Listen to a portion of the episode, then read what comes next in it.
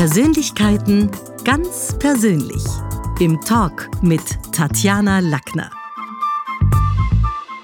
Im heutigen Talk mit Tatjana geht es futuristisch zu. Stichwort künstliche Intelligenz und ihre Kinder.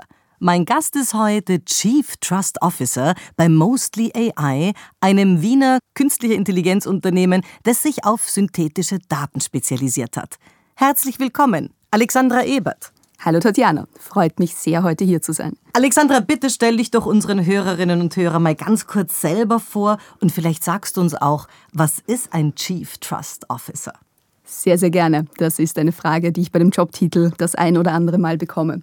Bevor es zum Job geht, ich bin jemand, der wahnsinnig gerne lernt und immer schon wahnsinnig fasziniert war von neuen Technologien und wie sie sich auf unsere Wirtschaft und Gesellschaft auswirken.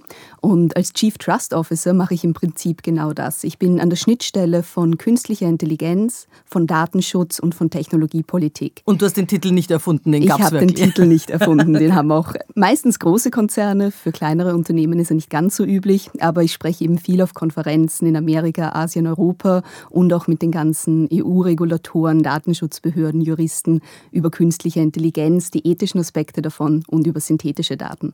Was bedeutet denn künstliche Intelligenz heute überhaupt? Gib uns da mal ein paar so erlebbare Beispiele. Wo steht die Industrie mittlerweile und wo wird es auch für uns im Alltag spürbar werden? Mhm. Grob gesagt gibt es zwei Kategorien von künstlicher Intelligenz. Die General Artificial Intelligence, da versteht man etwas, was so schlau ist wie wir Menschen und Wissen auf verschiedene Bereiche übertragen kann. Davon sind wir aber heute ganz weit weg. Heute reden wir eher von Narrow Artificial Intelligence, also Maschinen, die ganz spezialisierte Tasks, zum Beispiel vorhersagen, ob ich kreditwürdig bin und meinen Kredit auch brav zurückzahle oder klassifizieren, ob sich beim Bild, das ich auf Facebook geladen habe, um eine Katze oder doch eher um einen Hund handelt gut lösen können und sich das auch selbst beibringen können. Was wäre jetzt mein Kühlschrank, der von selber irgendwann weiß, dass er Milch bestellen muss, weil sie alle ist? Ist das dann Fall 1 oder Fall 2? Das ist Fall 2, weil dein Kühlschrank kann dir zwar deine Milch bestellen, er kann dir aber nicht von Englisch auf Französisch übersetzen oder dir aufmunternde Worte zuwerfen, wenn wir in den nächsten Lockdown gehen. Und wie ist es mit der Alexa? Was ist die? Fällt die auch schon unter künstliche Intelligenz oder nicht? Das auf jeden Fall. Spracherkennung ist eine der Kerndisziplinen von der künstlichen Intelligenz, wie wir sie heutzutage haben und damit auch eines von diesen erlebbaren Beispielen, nach denen du vorher gefragt hast. Aber prinzipiell, sobald ich mein Smartphone einschalte, sei es jetzt mit Gesichtserkennung oder meinem Fingerabdruck, habe ich da künstliche Intelligenz im Spiel. Wenn ich in Google einen Begriff eingebe, ist künstliche Intelligenz dahinter. Wenn ich in Social Media unterwegs bin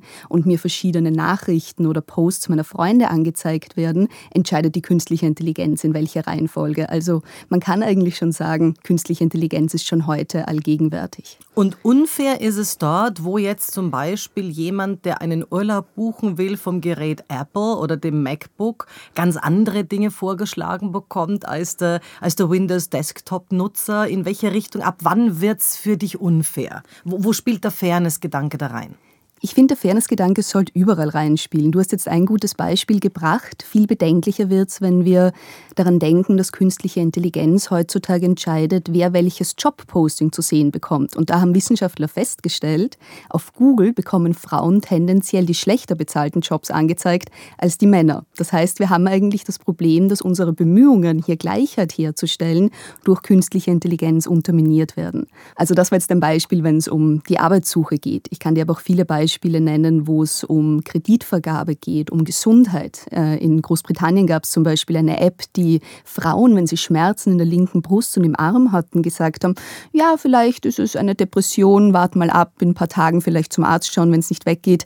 Männer mit der gleichen Symptomatik wurde sofort gesagt, ab in die Notaufnahme, das könnte ein Herzinfarkt sein, weil wir einfach das Problem haben, dass viele Algorithmen auf historisch vorteilsbehafteten Daten oder fehlerhaften Daten trainiert werden und gar nicht genug Beispiele von Frauen und ihren medizinischen Bedürfnissen zu sehen bekommen. Also da gibt es ganz schön viele Beispiele, die ein bisschen besorgniserregend sind. Aber sind es dann die Googleianer, äh, sind es dann die Algorithmen? Weil ein Algorithmus per se kann ja nicht fair oder unfair sein. Es sind doch in Wahrheit die Programmierer, äh, wo man jetzt so ein bisschen das Klischee des äh, White Old Man hier predigen kann. Wahrscheinlich gibt es ganz, ganz viele andere Programmierer, die ganz woanders sitzen und gar nicht white und so weiter sind. Aber die sind es in Wahrheit. Also es sind die, die es programmieren, weil anders kommt es ja nicht äh, in den Äther. Nicht ganz. Natürlich, die, die es programmieren, haben eine große Verantwortung. Es gibt mittlerweile KI-Ethiker, die sagen, wir brauchen einen hypokratischen Eid für Programmierer und Programmierer sollten dasselbe Verantwortungsbewusstsein an den Tag legen, wie es ein Doktor tut, der mit menschlichem Leben jeden Tag hantiert, um es so auszudrücken. Aber es sind nicht nur die Programmierer und es wäre auch eine viel zu große Bürde, denen abzuverlangen, dass sie entscheiden soll, was für jeden Menschen auf der Welt fair und gerecht ist. Klar, wir brauchen mehr Vielfalt bei den Programmierern. Wir haben aktuell, glaube ich, nur 22 Prozent Frauen bei den KI-Entwicklern und einen viel kleineren Anteil an ethischen Minderheiten.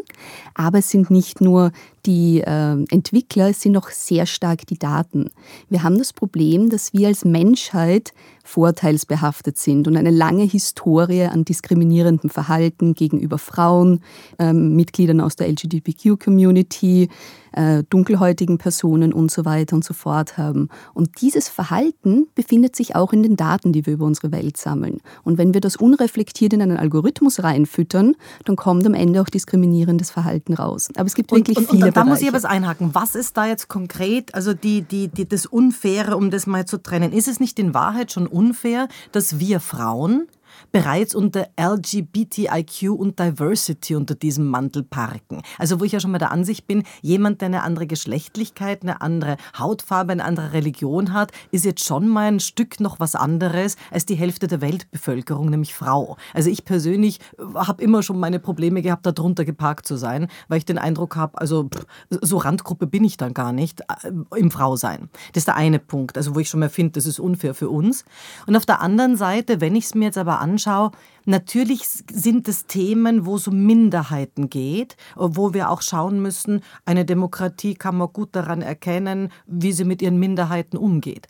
Aber wenn ich jetzt als Beispiel den Bachelor Er sucht ihn im Hauptabendprogramm um 20.15 Uhr sehe, was ich derzeit tue, dann ist es ja nicht was, was die Minderheit widerspiegelt, weil die Norm ist es ja nicht. Also den Begriff Fairness untersucht, was ist die Diskriminierung, weil das eine Minderheit seltener vorkommt, ist die Norm.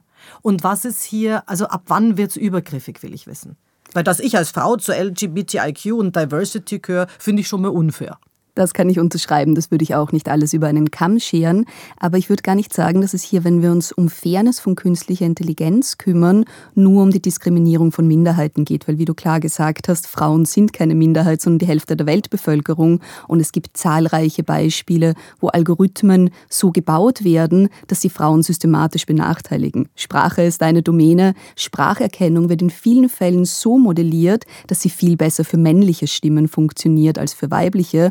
Und und deswegen auch ein besseres Nutzererlebnis für den Mann Obwohl als für die Frau. die ganzen Systemstimmen und Alexa mal grundsätzlich Frau waren und, und auch das Navi im Auto. Also irgendwie so service-minded scheinen dann Frauen schon wieder, da scheint dann auf uns zurückgegriffen zu werden, im Sinne von wir führen durch ein Programm. Ganz genau, das ist auch der Bereich, wo viele Feministinnen aufschreien, weil einfach die vielen Sprachassistenten, die wir heutzutage äh, in unserem Alltag haben, nach Stereotypen von, man kann sagen, Frauen der 50er Jahre gebaut werden. Lieb, immer verfügbar, hilfsbereit, manchmal flirtend, Staubsaugen sie dir den Boden, bestellen die Milch nach, sind immer für dich da. Und das ist natürlich etwas, wo wir sagen können, ja, mag technologischer Fortschritt sein, aber in Fragen Gleichberechtigung ist es ein Rückschritt. Und deswegen wird hier die Forderung laut, auch hier mehr Vielfalt reinzubringen, männliche Stimmen, unterschiedliche Persönlichkeiten. Da bist du auch bei Gendern wahrscheinlich. Also müsstest du jetzt zu Alexa eigentlich Sprachassistentin sagen oder gendert man dann doch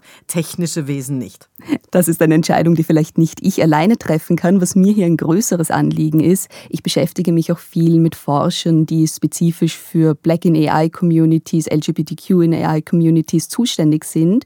Und die haben das Problem aufgezeigt, dass du heutzutage als jemand, der sich nicht als Frau oder Mann identifiziert, durch Alexa hinnehmen musst, immer mit dem falschen Pronomen angesprochen zu werden. Es gibt momentan keine Möglichkeit zu sagen, Alexa, ich sehe mich nicht als Frau, bitte adressiere mich nicht so. Und das sind dann auch Themen, wo wir sagen, wir wollen in der künstlichen Intelligenz Einschreitungsmöglichkeiten. Aber ist es wirklich eine große Kategorie? Weil ich denke mir, wenn jemand da jetzt in der Minderheit ist, dann ist er das natürlich auch am Marktangebot wiedergespiegelt, sonst wäre er ja keine Minderheit, sondern die Norm. Und ich verstehe gut, dass man sagt, eigentlich stinkt mir das, aber ich meine, das ist jetzt nicht äh, die Kategorie erstes Thema, oder? Das hängt davon ab, mit welchen Gruppen du sprichst. Jemand, der aus dieser Community kommt, empfindet das als zutiefst psychisch verletzend und hat hier natürlich dann auch viele Unterstützer auf der Seite, die sagen, das darf so nicht sein. Und gerade im Kontext Software, im Bereich künstliche Intelligenz, geht es ja nicht darum, dass wir ein physisches Auto in 50-facher Ausführung für jede Befindlichkeit des menschlichen Wesens bauen müssen. Es sind kleine Dinge, die verändert werden können, aber teilweise nicht verändert werden. Und das ist schon etwas, was man adressieren ja, sollte. Also das heißt, es sollte schon das Angebot auch in den Algorithmen widerspiegeln, was letztlich den Querschnitt in der Gesellschaft äh, wiedergibt. Also ich merke es ja, wenn wir irgendwie mit dem Flugzeug weiter wegfliegen und dann in der Verfügbarkeit eines Netflix hier nur noch irgendwie koreanische Soaps oder irgendwie Ching-Bum-Filme sehen und sagt, ah, kann ich mich nicht identifizieren damit, dass es das natürlich auch andersrum in unserer Gesellschaft so gibt. Ganz genau. Und ich denke, die große Frage ist auch immer, von welchem Einsatzbereich sprechen wir. Wenn es jetzt darum geht, dass mich mein digitaler Assistent falsch adressiert, ist das vielleicht etwas, was ich als unangenehm empfinde. Aber wenn es passiert, dass eine Bank über mich entscheidet, ob ich einen Kredit bekommen soll, eine Uni, ob ich aufgenommen werde oder ein Security-System System am Flughafen nicht mehr für dunkle Hautfarbe funktioniert, dann sind wir natürlich in einer ganz anderen Kategorie mit viel einschneidenderen Effekten und da gilt es besonders anzusetzen und drauf zu schauen. Aber kannst du mir jetzt bei der Alexa nochmal sagen, meine Alexa redet mit mir immer im Du. Die sagt mir, wenn überhaupt, willst du irgendwie was? Die hat mich jetzt noch nie als Frau oder als Mann angesprochen oder als was dazwischen, weil sie ist tendenziell im Du-Dialog. Und Du ist ja alles. Das ist richtig. Ich bin selbst kein Alexa-Nutzer, deswegen kann ich dir jetzt gar nicht so konkrete Beispiele nennen. Ich kenne es nur aus meinen Gesprächen mit äh, Forschern aus dem Bereich, dass sie sagen, gerade im amerikanischen Kontext, keine Ahnung, wie das dort genau abläuft, ist es dann auch schon das wahrscheinlich singuläre Du und nicht das They, Them, das hier vielleicht Anstoß widerfährt.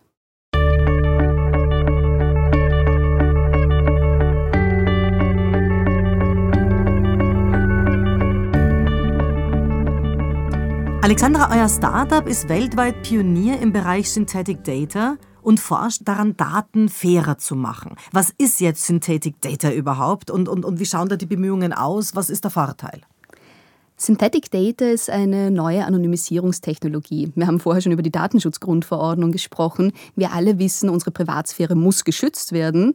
Gleichzeitig ist uns bewusst, Daten sind das neue Öl. Ohne diesen Rohstoff können wir keine künstliche Intelligenz trainieren oder gar Vorreiter in dem Bereich werden. Und das ist eine Zwickmühle, denn einerseits wollen Unternehmen oder auch äh, öffentliche Organisationen ihre Datenschätze nutzen, aber andererseits müssen sie unsere Privatsphäre schützen. Also müssen sie spiegeln auf andere, auf Dummies.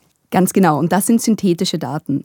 Du lernst quasi mit künstlicher Intelligenz alle Muster, alle zeitlichen Zusammenhänge in einem existierenden Datensatz. Als Beispiel Krebsdiagnosen. Welche Menschen erkranken an Krebs? Was haben die für Verhaltenseigenschaften? Super spannend zu erforschen, weil wir wollen ja wissen, was wir gegen Krebs tun können. Aber ich als, als krebserkrankte Person will natürlich niemals, dass diese Information an die Öffentlichkeit gerät und ich dann von anderen Leuten zum Beispiel anders behandelt werde, weil sensitive Menschen medizinische Daten sind. Was macht man? Wenn man synthetisiert, erlernt man all diese Muster und erzeugt sich dann synthetische, künstliche Patienten, wo ich immer noch herausfinde, Personen, die dreimal die Woche zu McDonalds gehen und sieben Zigaretten am Tag rauchen, haben ein höheres Risiko an Lungenkrebs zu erkranken, als die, die nur Bio-Lebensmittel zu sich nehmen und ich weiß nicht, was alles für ihre Gesundheit tun. Diese Muster kannst du erhalten, aber ohne Risiko für den Datenschutz. Das ist das Grundkonzept. Und wenn man dieses Konzept Konzept von Daten quasi zugänglich machen und gleichzeitig aber unsere sensitiven privaten Informationen schützen, noch auf eine nächste Ebene hebt, dann hilft es uns in der Fairness-Thematik. Aber ist es dann auf der nächsten Ebene nicht trotzdem gefährlich? Weil wenn man das jetzt von seinem Land macht und jetzt sagen wir halt, das Land ist nicht Österreich äh, in, der, in der ersten Welt, äh, alte Klassik genommen, sondern ist irgendwie ein Land, wo es vielleicht noch Ebola gibt und AIDS und Co. und so weiter, dann gibt es ja auf dieser nächsten Ebene, trotzdem sie synthetisch sind, also das jetzt nicht mehr der echte Beppi, sondern irgendwie der Hans ist, von der Redaktion geändert, gibt es ja trotzdem eine Menge Info über den Gesundheitszustand meines Landes in die Welt hinaus, über die Kreditwürdigkeit eines Landes anderen Geldgebern. Es gibt ja das Gleiche dann eine Etage höher. Nicht ganz. Ja, du hast Informationen drinnen. Du hast nämlich die Information drinnen, wie ist es um die Gesundheitssituation dieses Landes bestellt. Aber die Information willst du ja haben. Wie soll jemals, wenn wir es jetzt zum Beispiel auf Europa zurückspiegeln oder auch nur auf Österreich, wie sollen wir effektiv Entscheidungen treffen, wo wir ansetzen müssen, wo wir, wenn wir beim Beispiel Krebsdiagnose bleiben, besser in der Früherkennung werden müssen, besser in den Operationen, besser in welchem Bereich, wenn wir die Daten, die diese wertvolle Information in sich tragen, nicht den Wissenschaftlern und Regierungen zugänglich machen. Ja, voll, das ist der eine Punkt. Und ja. das, wenn wir jetzt nochmal zum Thema Fairness zurückkommen, du kannst diese synthetischen, diese künstlichen Daten verändern. Das heißt, Du musst nicht nur einen Datensatz so wiedergeben, wie er in der echten Welt ist, aber datenschutzfreundlich.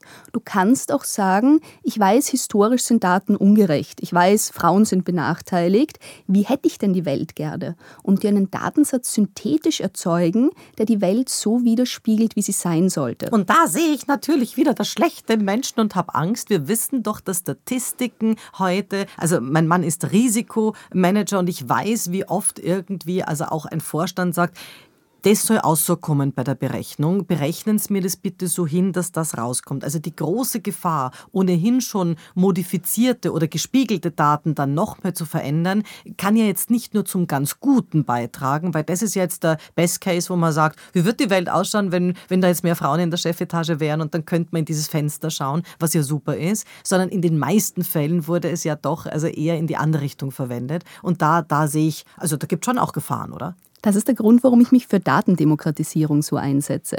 Wenn wir heutzutage auf die Datenschätze der Welt schauen, dann finden wir die gerade bei den großen Konzernen Facebook, Google, Microsoft und so weiter und natürlich Alibaba und Co. in China.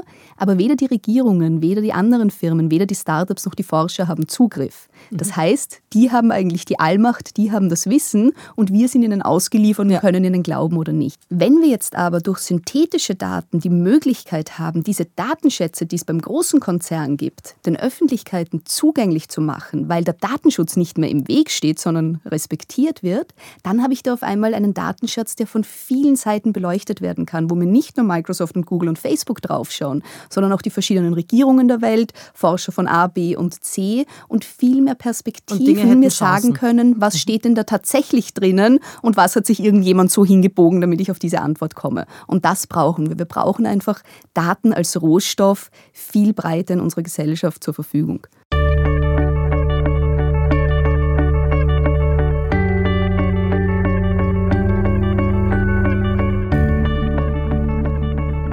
Also heißt, was ich verstanden habe, ist, Algorithmen selber können jetzt fair sein oder nicht. Hängt auf der einen Seite natürlich daran, welches Datenmaterial sie haben und ob das schon von Haus aus kontaminiert ist und wer aber auch möglicherweise noch dran sitzt und hier Dinge weiter, weiterträgt. Wenn du diese Männer-Frauen-Geschichte ansprichst, aber dann geht es in Wahrheit ja nur um einen, also nur unter Anführungszeichen, um einen verlagerten Konflikt, der Jahrtausende alt ist.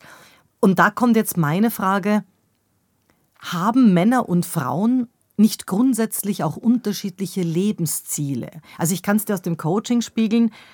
Wenn ein Mann sagt, er hat, also er will erfolgreich sein oder er will Karriere machen, spricht er immer vom Vorstand. Wenn eine Frau sagt, Tatjana, ich mag Karriere machen, meint sie eigentlich, also zumindest in den letzten 30 Jahren habe ich es erlebt, dass sie beruflich erfolgreich ist und Familie auch unter den Hut kriegt. Das heißt, es gibt jetzt nicht ganz viele Frauen, die mir in der Führungsebene begegnet sind, die Lust drauf hätten, ihre Kinder am 8., 9., 10. Geburtstag allein daheim sitzen zu lassen. Also wollen Männer und Frauen nicht tatsächlich auch unterschiedliche Dinge? Haben wir nicht auch unterschiedliche Lebensziele? Weil ich habe noch nie eine Frau getroffen, die sagt, ich habe erst dann Karriere gemacht, wenn ich im Vorstand bin.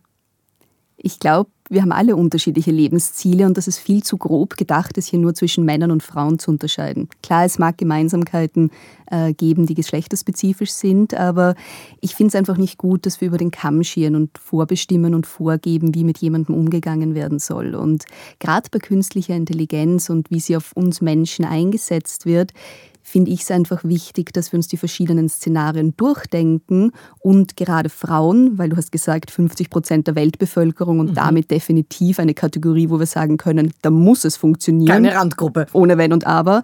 Aber natürlich auch alle möglichen Randgruppen und Minderheiten mit einbeziehen. Und damit das passiert, braucht es eben Daten, die das widerspiegeln. Es braucht mehr Vielfalt unter den Entwicklern. Es braucht aber auch Gesetze und Regulierungen. Ich habe mal bei einer Konferenz in Japan mit einem äh, Data Scientist oder einem Leiter der KI-Abteilung eines großen Konzerns gesprochen und der hat mir gesagt, ja, ich weiß, dass unsere Produkte nicht gut für dunkelhäutige Personen funktionieren. Aber es wäre halt teuer, da zusätzliche Daten zu sammeln und weil die nur eine Minderheit sind, zahlt sich das gar nicht aus. Nochmal, wenn der jetzt einen Sprachassistenten baut, sei es drum wenn es hier um Social Security Systeme geht ja. oder irgendetwas, das einschneidende Auswirkungen auf dich als Person hat, dann darf das einfach nicht sein. Und Stichwort Gesetze, die EU ist hier auch mal wieder globaler Vorreiter und arbeitet gerade an einer Regulierung, dem sogenannten AI Act, der in den nächsten Jahren rauskommen wird und quasi Datenschutzgrundverordnung 2.0 ein Gesetz mit enormer globaler Reichweite und Bedeutung sein wird. Und da ist auch verankert, dass man seine Daten auf Herz und Nieren prüfen muss und schauen muss, dass sie nicht nicht diskriminieren. das ist ja auch immer so spannend für uns. Ich meine, wir leben, wir erleben uns als glühende Europäer und erleben auch, wie zahnlos die EU in vielen Belangen ist. Und dann hört man immer aus der Digitalisierungsecke, dass wir da die großen Vorreiter sind, ähm, während wir uns hier mit äh, DSGVOs knebeln, während die Amerikaner Big Data sammeln. Also das ist ja auch immer so ein, ein, ein eigenartiges Bild. Das, ich meine, ich höre es gerne, dass wir als Europäer da angeblich vorne sind. Die Frage ist nur, spüren wir es auch irgendwann und spielt es auch eine Rolle? Weil das wird Xi Jinping wurscht sein. Das ist ein guter Punkt. Ich würde nicht pauschal sagen, dass Europa Vorreiter im Bereich KI oder Technologie im Ganzen ist. Ganz im Gegenteil. Wo wir gut sind, ist Regulierungen und Standards zu setzen. Aber du hast recht, China und Amerika hat teilweise die Nase vorn. Und das ist auch ein Thema, das mich stark beschäftigt. Denn künstliche Intelligenz ist heute bei Weitem kein Randthema mehr, wo man sagt, ein guter technologischer Fortschritt und die IT-Branche. Künstliche Intelligenz hat heutzutage Auswirkungen auf alles. Auf unseren wirtschaftlichen Wohlstand, auf unsere Gesundheit, auf unsere nationale Gib uns Sicherheit. Da noch mal ein Beispiel, wo es für alle. Also ich meine, ich habe das vorhin verstanden von wegen bei Krediten und, und, und, und bin ich jetzt dunkelhäutig oder nicht. Das verstehe ich. Aber wo noch? Stell dir vor, Europa würde hinterherhinken und wir könnten nur mehr Algorithmen aus Amerika oder China beziehen. Haben wir dann noch die Kontrolle, wie wir mit der Sicherheit unseres Landes umgehen? Haben wir sie denn jetzt? Das ist eine gute Frage, aber gerade bei künstlicher Intelligenz verlagert sich das einfach nochmal in eine Dimension, die viele noch gar nicht begreifen können. Denk an Cambridge Analytica und die Auswirkungen, wie man heutzutage Meinung beeinflussen kann, wie man Wahlen für sich zugunsten entscheiden kann. Wenn wir uns ein paar hundert Jahre zurückbewegen, musstest du, um politischen Einfluss in anderen Ländern zu äh, erlangen, teilweise physisch vor Ort sein und das durch Krieg oder durch Einflussnahme direkt erreichen. Das war aber sichtbarer und wahrnehmbarer. Heutzutage, wenn wir uns in einer Position befinden, wo wir technisch viel schwächer als Amerika und China sind, würden wir teilweise gar nicht mehr mitbekommen, was da unter der Oberfläche alles passiert, um uns zu lenken. Und das ist zum Beispiel auch ein Thema, das der Chefberater der Europäischen Kommission, den ich kürzlich für meinen Podcast interviewt habe, in seinem Buch Prinzip Mensch sehr gut darlegt, dass künstliche Intelligenz und andere Machttechnologien, wie er sie bezeichnet, heutzutage ganz, ganz essentiell für die Demokratie sind oder die Unterminierung der Demokratie und dass es jetzt an der Zeit ist, hier gegenzusteuern, damit wir uns nicht in einigen Jahren überrascht in einer Position finden, wo wir uns der großen Tech-Konzerne aus Amerika und China gar nicht mehr erwehren können. Ja, was die Frage ist, also ob das nicht ein bisschen blauäugig auch ist, denn Amazon bereitet gerade eine Bank vor, also sind wir dort nicht. Also sollte sein Buch nicht viel eher heißen, der Risikofaktor Mensch. Denn der ist ja also in Wahrheit also dann immer schon auch ein wichtiges Rädchen dabei, äh, wie, wie Dinge ausgehen und ob überhaupt Unternehmen sagen, ist uns wichtig, so wie du von dem japanischen Unternehmen erzählt hast. Weil wenn natürlich die Wirtschaft sagt, ist uns wurscht, und, und, und, die, und, jeder Einzelne sagt, ja, betrifft mich nicht, meine Alexa redet eh mit mir im Du, dann werden wir wahrscheinlich gar keinen Turnaround hinkriegen. Richtiger Punkt. Der Mensch ist sicher der Risikofaktor, wo wir sagen, viele sagen, ich befasse mich mit dem Thema nicht, meine Daten müssen nicht geschützt werden, ich habe nichts zu verbergen und verabsäumen dadurch aber auf das große Ganze zu blicken und zu sehen, was das unterschwellig für Auswirkungen hat. Und das Ziel der Demokratie und der Gesetze ist es ja, den Einzelnen zu schützen und nicht uns abzuverlangen, all das bis ins Detail verstehen zu müssen und unser eigenes Verhalten proaktiv so zu steuern, dass wir hier etwas entgegensetzen können. Deswegen bin ich da ein ganz großer Fan von den Gesetzen, die hier aufkommen. Ja, das finde ich, das ich gut und ich bin auch froh, dass du dich darum kümmerst, bitte. Stichwort AI Ethics. Sobald wir über, über Ethik und künstliche Intelligenz reden, kürzt man die Gleichung schnell runter auf den Wert eines Menschen. Denn selbst Menschen können viele moralische Zwickmühlen gar nicht lösen. Also glaubst du wirklich, dass es ist so das Beispiel von Richard David Brecht immer wieder, dass ein selbstfahrendes Auto jemals entscheiden soll, ob es lieber die Oma umfährt oder drei Schulkinder? Das ist ja was, was wir auch als Menschen gar nicht lösen und, und, und fertig denken können. Du fragst, was ich glaube mein Glaube ist hier gar nicht so wichtig. Was mir ein Anliegen ist, ist, dass dieses Thema einfach in der breiten Öffentlichkeit diskutiert wird. Weil nicht ich, nicht der Entwickler eines Algorithmus soll das entscheiden, sondern wir als Gesellschaft. Und was sollen wir entscheiden? Einerseits mal, wo wollen wir künstliche Intelligenz einsetzen und wo sagen wir, nein, das ist ein Bereich, wo die Technologie nicht bereit dafür ist oder das auch in Zukunft rein Menschen überlassen bleiben Mach's mal sollte. konkret, wo würdest du uns denn empfehlen, als End-User auch zu sagen, na da seid aber jetzt lieber noch mal vorsichtig, wollt ihr ja dort irgendwie KI drinnen haben? Also welche Bereiche, wo warnst du uns denn? Was können wir selber auch mit beeinflussen und tun?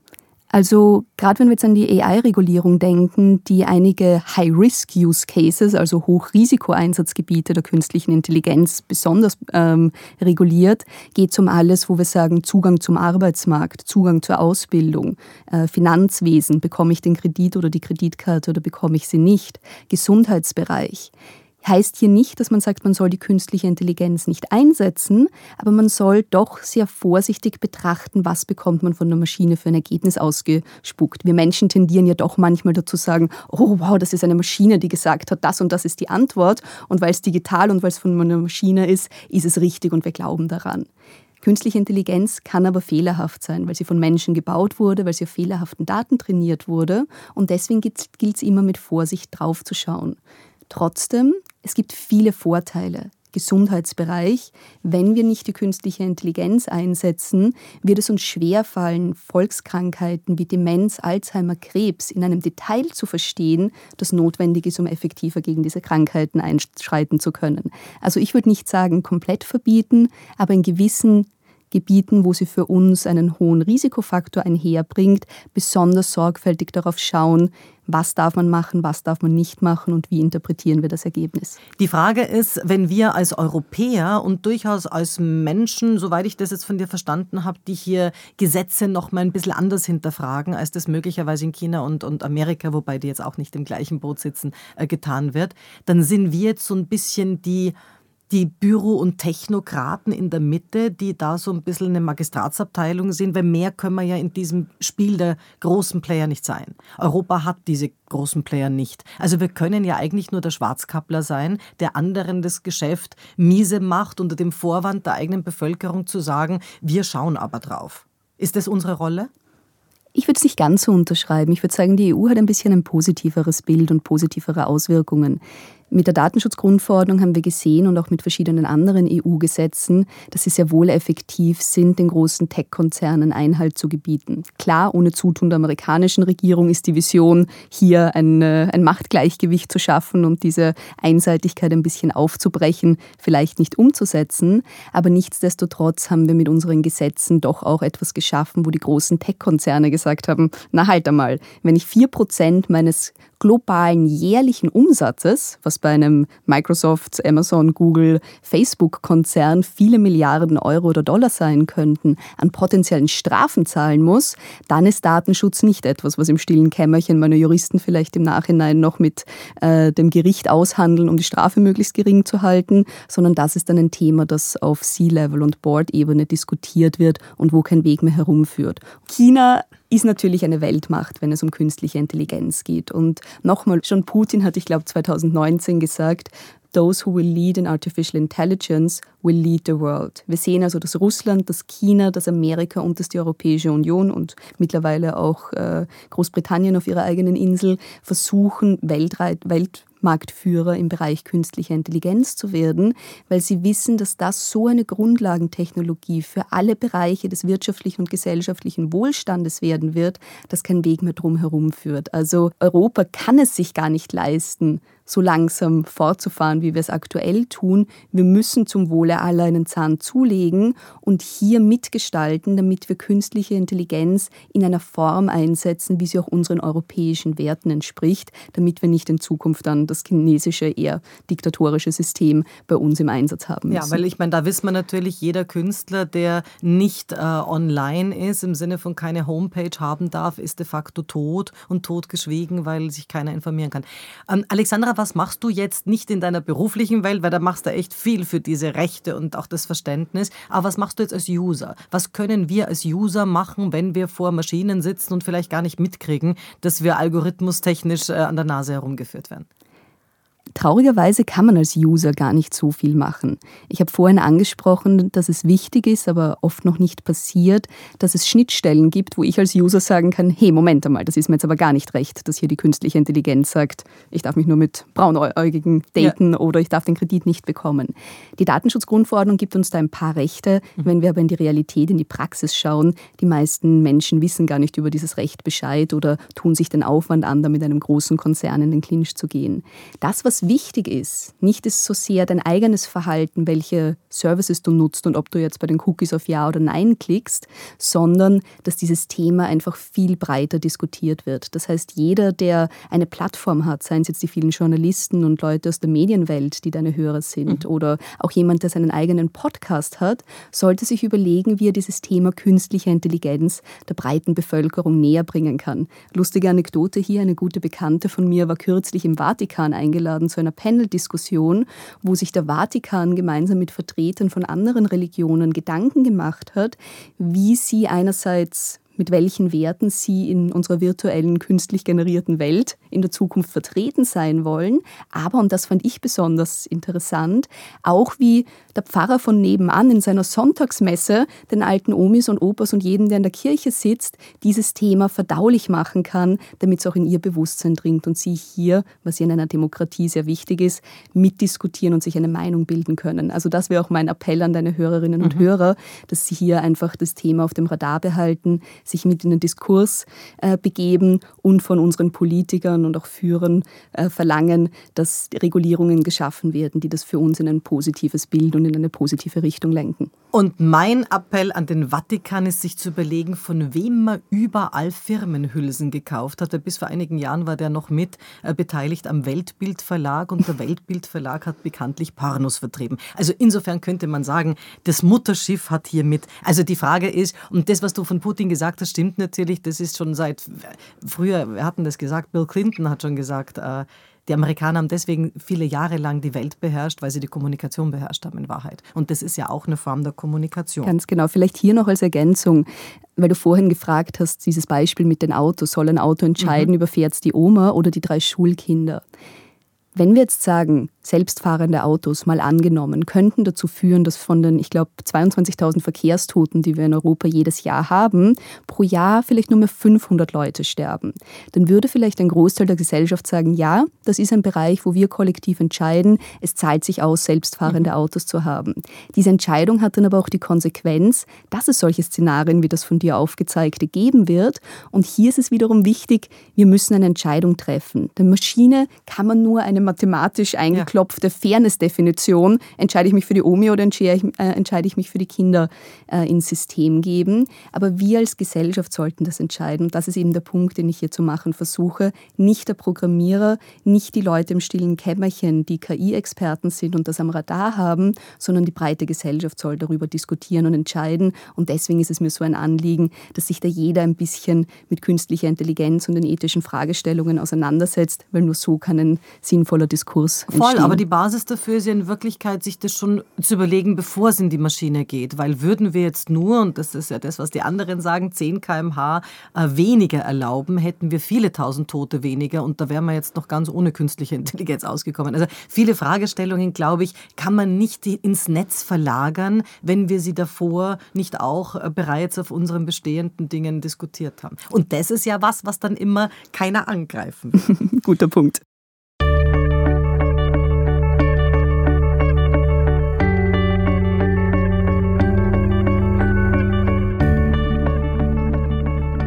Ich habe kürzlich einen Podcast von dir gehört, ähm, von dir und einem, einem Data Whisperer namens Scott Taylor. Zuerst mal die Frage, was, ich kenne Pferdeflüsterer seit Robert Redford, was macht ein Data Whisperer?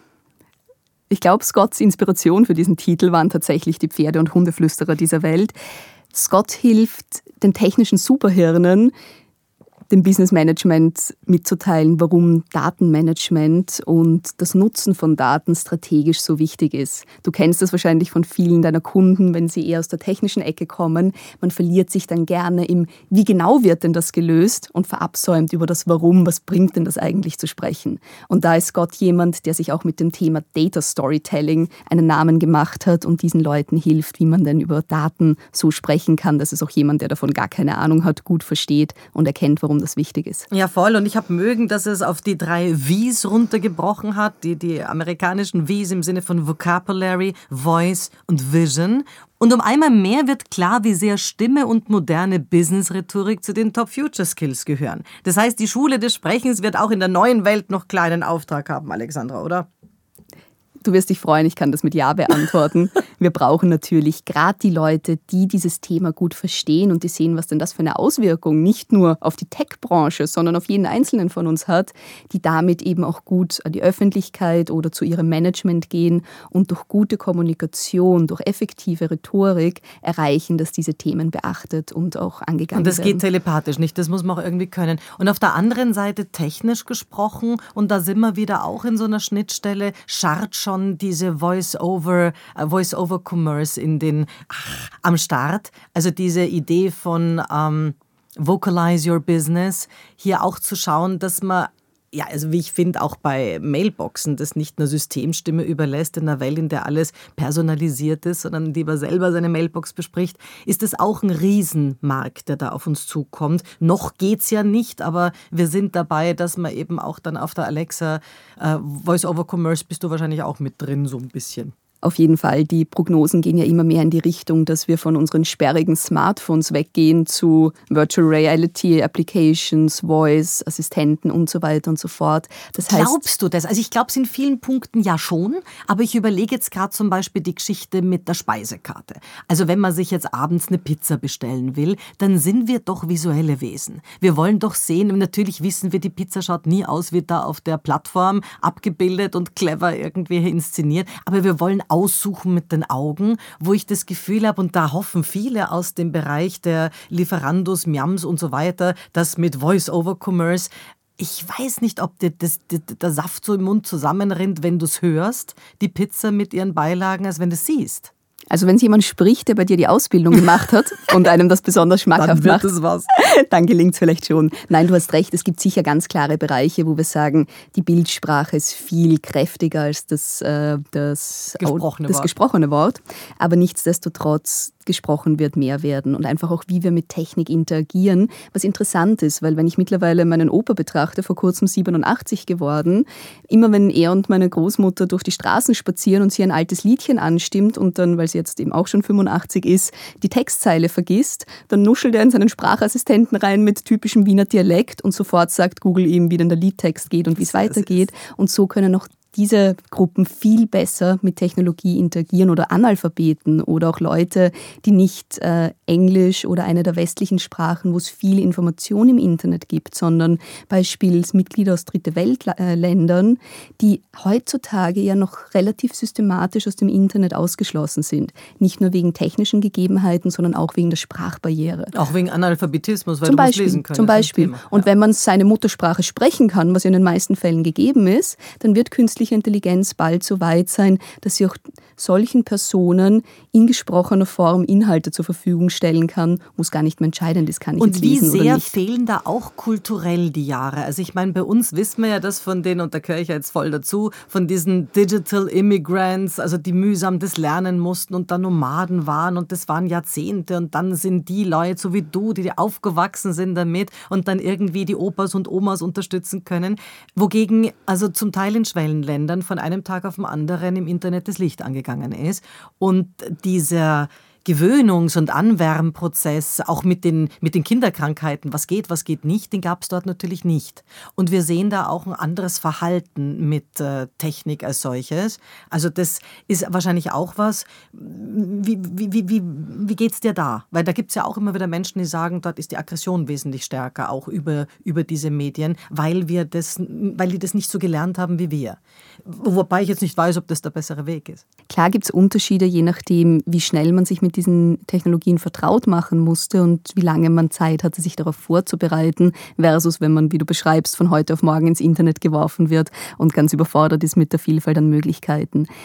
Ganz allgemein betrachtet würde ich immer noch nicht sagen, dass auch wir mit unserer etwas länger andauernden Entwicklung auf einem Punkt sind, wo wir sagen, wir können schon sinnvoll mit dem Internet umgehen. Wenn wir jetzt an Hass oder Hate Speech denken und dass viele Leute einfach das Internet als einen Ort betrachten, wo man geschützt durch Anonymität Leute beleidigen, diskriminieren und so weiter und so fort kann, dann ist das etwas, wo wir, glaube ich, gesellschaftlich noch einen Reifeprozess durchlaufen müssen. Aber ich war zum Beispiel noch nie im Darknet, um mir dort Waffen zu besorgen. Es gibt aber gewisse Länder auf dem, auf dem Planeten, da wird grundsätzlich der Handel über viele, viele Beschaffungsgeschichten übers Darknet erledigt. Also dieser Zugang auch in der Aggression wo kriege ich her und mein Stück vom Kuchen und jetzt natürlich auch schneller, den gibt es ja wohl.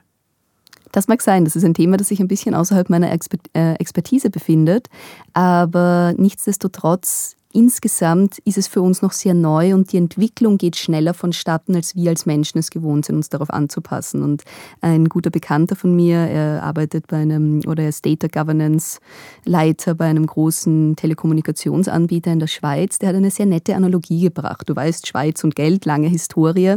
Und er hat das aufgezeigt, dieses Problem, und hat gesagt, wenn du heutzutage einer Person 10.000 Euro in die Hand gibst, dann weiß sie, wie sie damit umzugehen hat, wie sie sie sicher verwahrt, was das wert ist, was man damit macht, dass man es lieber nicht im Café auf der Straße liegen lässt, weil es könnte ja doch jemand mitnehmen. Aber nicht beim Lottosexer. Nicht beim Lottosexer.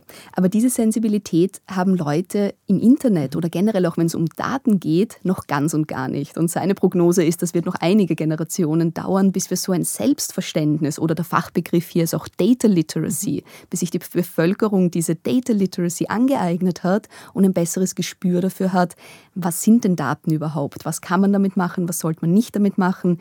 Wie sollte ich mich im Internet verhalten? Sollte ich Bilder von meinem Kind posten? Sollte ich keine Bilder von meinem ja, Kind posten? Das habe ich in, in der Kommunikationsgesellschaft schon 2014 geschrieben. Das sind natürlich die Omas, die da jetzt mitmachen wollen und dann aber ganz süße Nacktbilder von den Kleinen, weil die so herzig sind, posten, ihre Enkelkinder gefährden. Und dass wir auf der anderen Seite auch nicht sagen können, dass der kleine Mann Manfred, nur weil er jetzt ein schneller Oberflächenwischer ist am iPhone. Deswegen mehr. Ist ja Wahnsinn, was die Kinder schon können. Nein, der Mampfi kann einfach wischen. Das können übrigens, gab es ja Testschimpansen auch. Aber der Mampfi hat deswegen noch nicht mehr Ahnung von Nutzungsrechten, Urheberrechten und Co. Also diese Geschichte wäre jetzt doch dann eigentlich was auch zu sagen, wir sollten in der Schule nicht nur Computer irgendwas hier äh, EDV-Unterricht haben, sondern eigentlich, so wie du sagst, es geht ein Stück auch um Nutzung, um Care.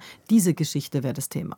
Das ist richtig. Und grundsätzlich, ich bin ein ganz großer Verfechter davon, dass kleine Kinder nicht frühzeitig mit Technologie interagieren sollten, weil es da doch schon sehr viele wissenschaftliche Erkenntnisse gibt, dass das die Entwicklung nicht positiv beeinflusst. Manfred Spitzer der sagt digitale Demenz, also wehe. Genau, und es gibt ja auch, wenn man sich anschaut, gerade in Amerika gibt es einige Schulen für die Kinder der Manager der großen Tech-Konzerne. Und wenn ich es richtig in Erinnerung habe, dort kommt überhaupt erst mit dem Alter von 14, 15 ein technisches Gerät auf den Tisch. Und so komplex ist es ja dann nicht, dieses ganze Wischen und so weiter und so fort, dass man sagt, na bitte fangen wir doch schon im Kindergarten damit an, damit sie dann noch ja schnell genug wischen können. Es geht vielmehr darum, dass wir uns als Menschen, als freidenkende Menschen sinnvoll entwickeln können. Und da ist zu viel Interaktion mit der Technik, die einem alles vorkaut und das Denken abnimmt, nicht unbedingt die Bräuchte beste nicht auch mehr Kontrolle, weil ich bin da völlig auch in diesem gleichen Haaren, wo ich auch finde, also es gibt bei Facebook einen klaren, eine klare Mindestaltergeschichte, die also heillos und permanent unterschritten wird. Es gibt äh,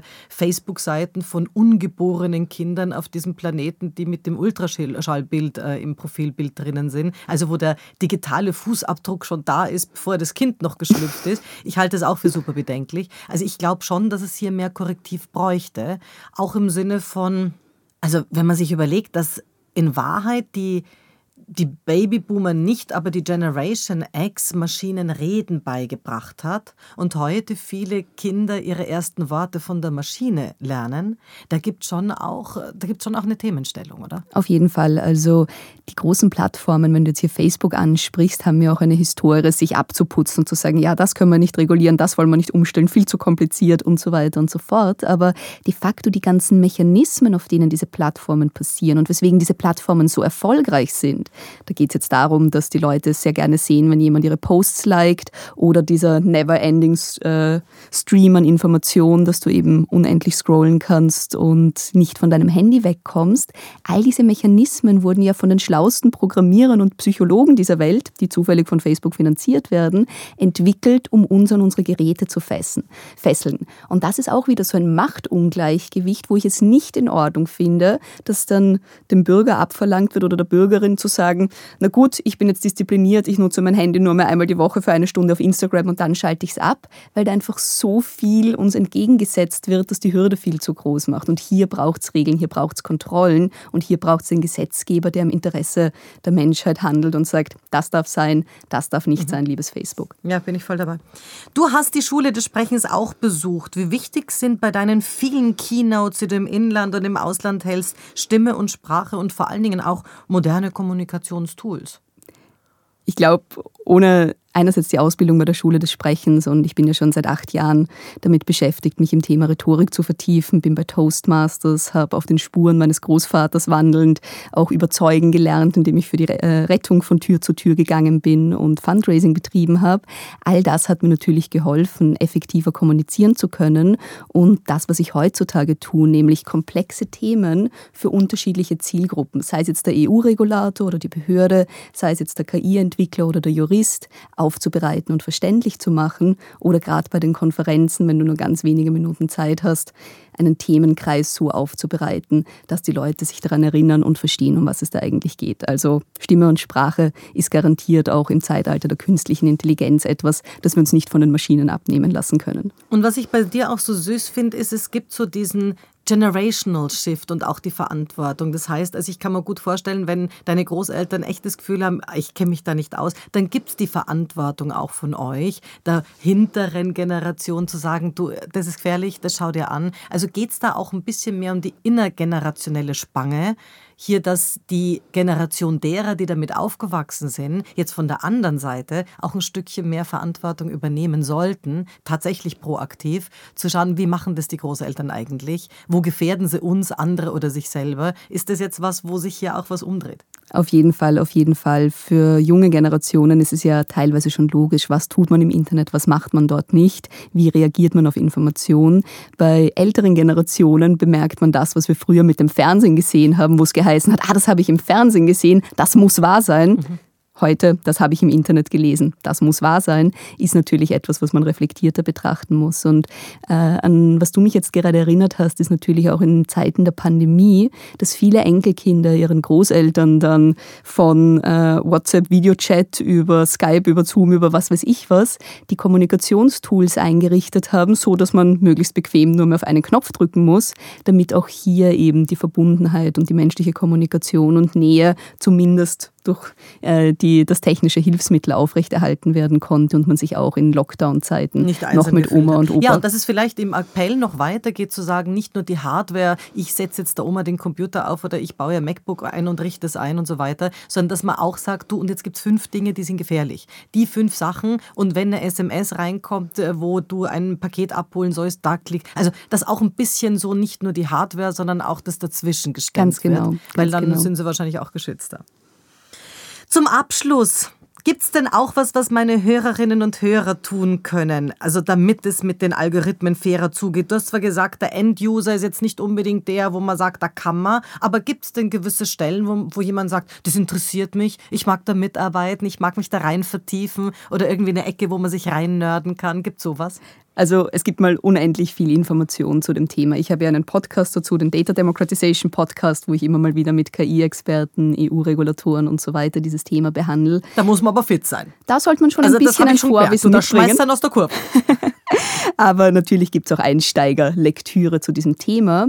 Wichtiger denke ich, ist eben, wie du schon gesagt hast, anstatt jetzt beim Nutzen der ganzen Plattformen darauf zu achten, welche nutze ich, welche verwende ich nicht, dass man sich einfach zu diesem Thema informiert und dass all jene, die irgendeine Hoheit über Redaktionsthemen haben, sei es jetzt beim Fernsehen, sei es jetzt in Zeitungen, sich ihrer gesellschaftlichen Verantwortung bewusster werden, die breite Öffentlichkeit auch auf diese Themen aufmerksam zu machen. Das ist, denke ich, wirklich der wichtigste Schritt, weil künstliche Intelligenz ist einfach kein Randthema mehr, wo man sagen kann, nur die, die sich reinnörden wollen, das gehört heutzutage zur äh, Lebenskompetenz, würde ich mal sagen, dazu, dass man sich damit ein bisschen auseinandersetzt und da eben auch mitdiskutieren und sich seine Meinung bilden kann.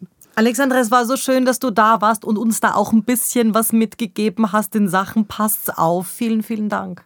Sehr, sehr gerne. Es war mir eine Freude. Das war's für heute. Besuchen Sie mich doch in der Schule des Sprechens in Wien. Auf Facebook, LinkedIn, Instagram, YouTube und auf Clubhouse oder auf sprechen.com.